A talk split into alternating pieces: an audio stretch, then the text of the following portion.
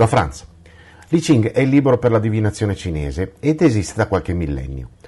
Il principio su cui si basa, per dirla proprio in sintesi, è qualcosa di, di estremamente solido e per certi versi anche avveniristico, cioè l'unicità dell'universo e del tempo. Quando lanciamo le monetine, oppure usiamo gli steli, quello che accade è che quel lancio, dato che tutto è uno, eh, dà un risultato che non potrebbe essere altrimenti e che è collegato a quella che è la situazione dell'universo in quello specifico momento. Una specie di, di indicazione dimostrativa del famoso qui ed ora, per intenderci. Dai sei lanci che si fanno, nel caso delle monetine, si costruisce uno schema chiamato esagramma che poi dà luogo alla risposta. Le mutazioni, quando presenti, creano il secondo esagramma, conseguenza diretta del primo, che porta all'indicazione sull'evoluzione eh, del primo, appunto, dello stesso esagramma.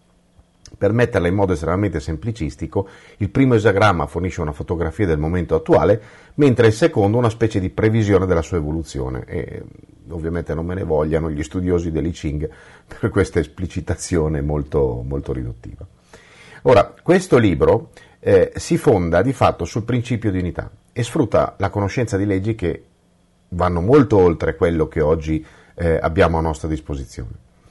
Quando si parla di leggi, in questi casi, non è che si fa riferimento ovviamente a codici comportamentali o altre entità giuridiche umane, ma a quelle leggi che governano l'universo e che se da una parte vengono sempre più spesso dimenticate o non conosciute da noi esseri umani, in molti casi la scienza, spesso quella parte non ufficiale di frontiera come la fisica quantistica, sta progressivamente iniziando a rivelare.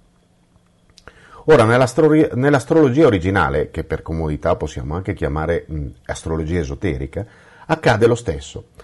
Nella fattispecie di questa scienza, le leggi che vengono prese in considerazione sono quelle che determinano l'influenza di entità cosmiche come il Sole, la Luna, i pianeti, ma visti da un'ottava molto alta. La vera astrologia è perfettamente cosciente della dualità esteriore-interiore dell'essere umano e quindi indaga sia l'uno che l'altro aspetto alla luce degli effetti di quelle entità, ancora una volta, che nella nostra cultura al massimo sono dei grossi, pe- grossi pezzi di sasso che girano intorno a uno scaldino cosmico, ma che però in altre culture sono ben noti come esseri in evoluzione, oppure, giusto per fare un altro esempio, rappresentazioni materiali di principi elevati. Ora, gli effetti di queste entità sulla meccanica umana, solo per prendere in esame l'aspetto appunto meccanico dell'essere umano, sono generali, ben conosciuti e codificati nell'astrologia esoterica. Per questo la nascita dell'essere umano e il suo armamentario di cuore, mente e emozioni, psiche incluse ovviamente, non può che essere correlato alla situazione cosmica al momento della sua nascita, esattamente come la configurazione delle monete dell'I Ching non può che essere correlata alla stessa situazione cosmica, appunto, al momento del lancio. Nell'astrologia esoterica si considerano sia gli aspetti generali e quindi validi in modo generico per i nati sotto un certo segno, ma anche e soprattutto quelli che sono gli aspetti personali di ogni singolo essere umano.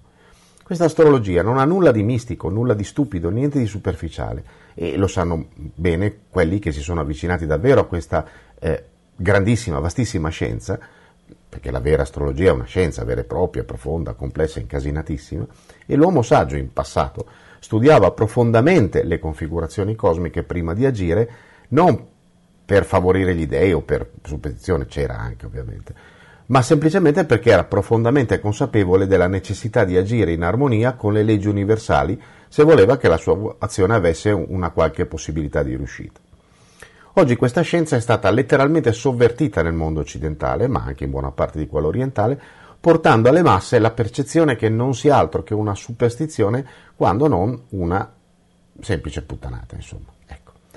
A furia di oroscopi inventati, farlocchi o nel migliore dei casi basati sull'interpretazione di posizioni planetarie senza la minima consapevolezza delle leggi che ne regolano l'andamento, quelle vere, siamo arrivati anche in questo caso alla superficializzazione di qualcosa che ovviamente, spogliato di qualunque efficacia e conoscenza, non conserva quasi niente di autentico e di vero e pertanto non può che essere percepito giustamente come qualcosa di farraginoso e di falso a cui uno può credere, non credere, tanto non conta un cazzo. Ecco.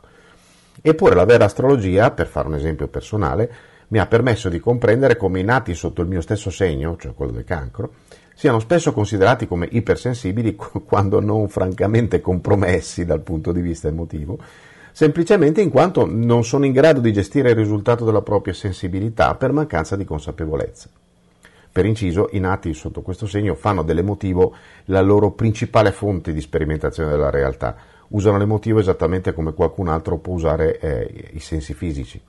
Il problema nasce proprio da questo, in quanto il cancerino percepisce tutto quello che accade come interno e non riesce quindi a distinguere tra ciò che è suo e ciò che non lo è e quindi va a finire che fa casino. Sapere questo, grazie a Vittorio Mascherpa, che un giorno mi spiegò il mio tema natale, mi ha letteralmente cambiato la vita, portandomi a imparare oggi a gestire, in parte, eh, perché l'impresa è ancora in corso, quello che l'emotivo mi produce all'interno secondo un'ottava di osservazione nettamente più alta di quella che fino a qualche tempo fa eh, costituiva il mio punto di vista. Ora, l'astrologia esoterica dà per scontato che la nostra personalità sia null'altro che un abito transitorio sottoposto a leggi meccaniche e proprio per questo ne può indagare gli aspetti automatici, fornendo indicazioni molto preziose sulla propria vita umana, come nel mio caso.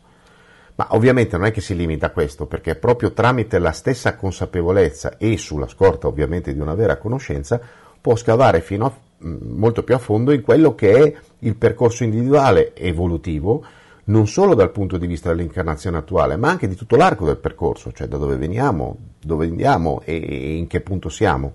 Eh, e ci può fornire quindi ancora una volta indicazioni fondamentali su quali siano, ancora per esempio, le cose di cui ci dobbiamo occupare davvero per evolvere. È un po' il problema di questa epoca, in cui la spinta universale sembra portare all'allontanamento vero, dal vero eh, in favore dell'illusorio, del superficiale e del fatiscente. Però sapere che qualcosa non ha nulla a che vedere con la verità può darci una mano a cercare nella direzione opposta, ovviamente volendo. Hm? Ci si vede in giro.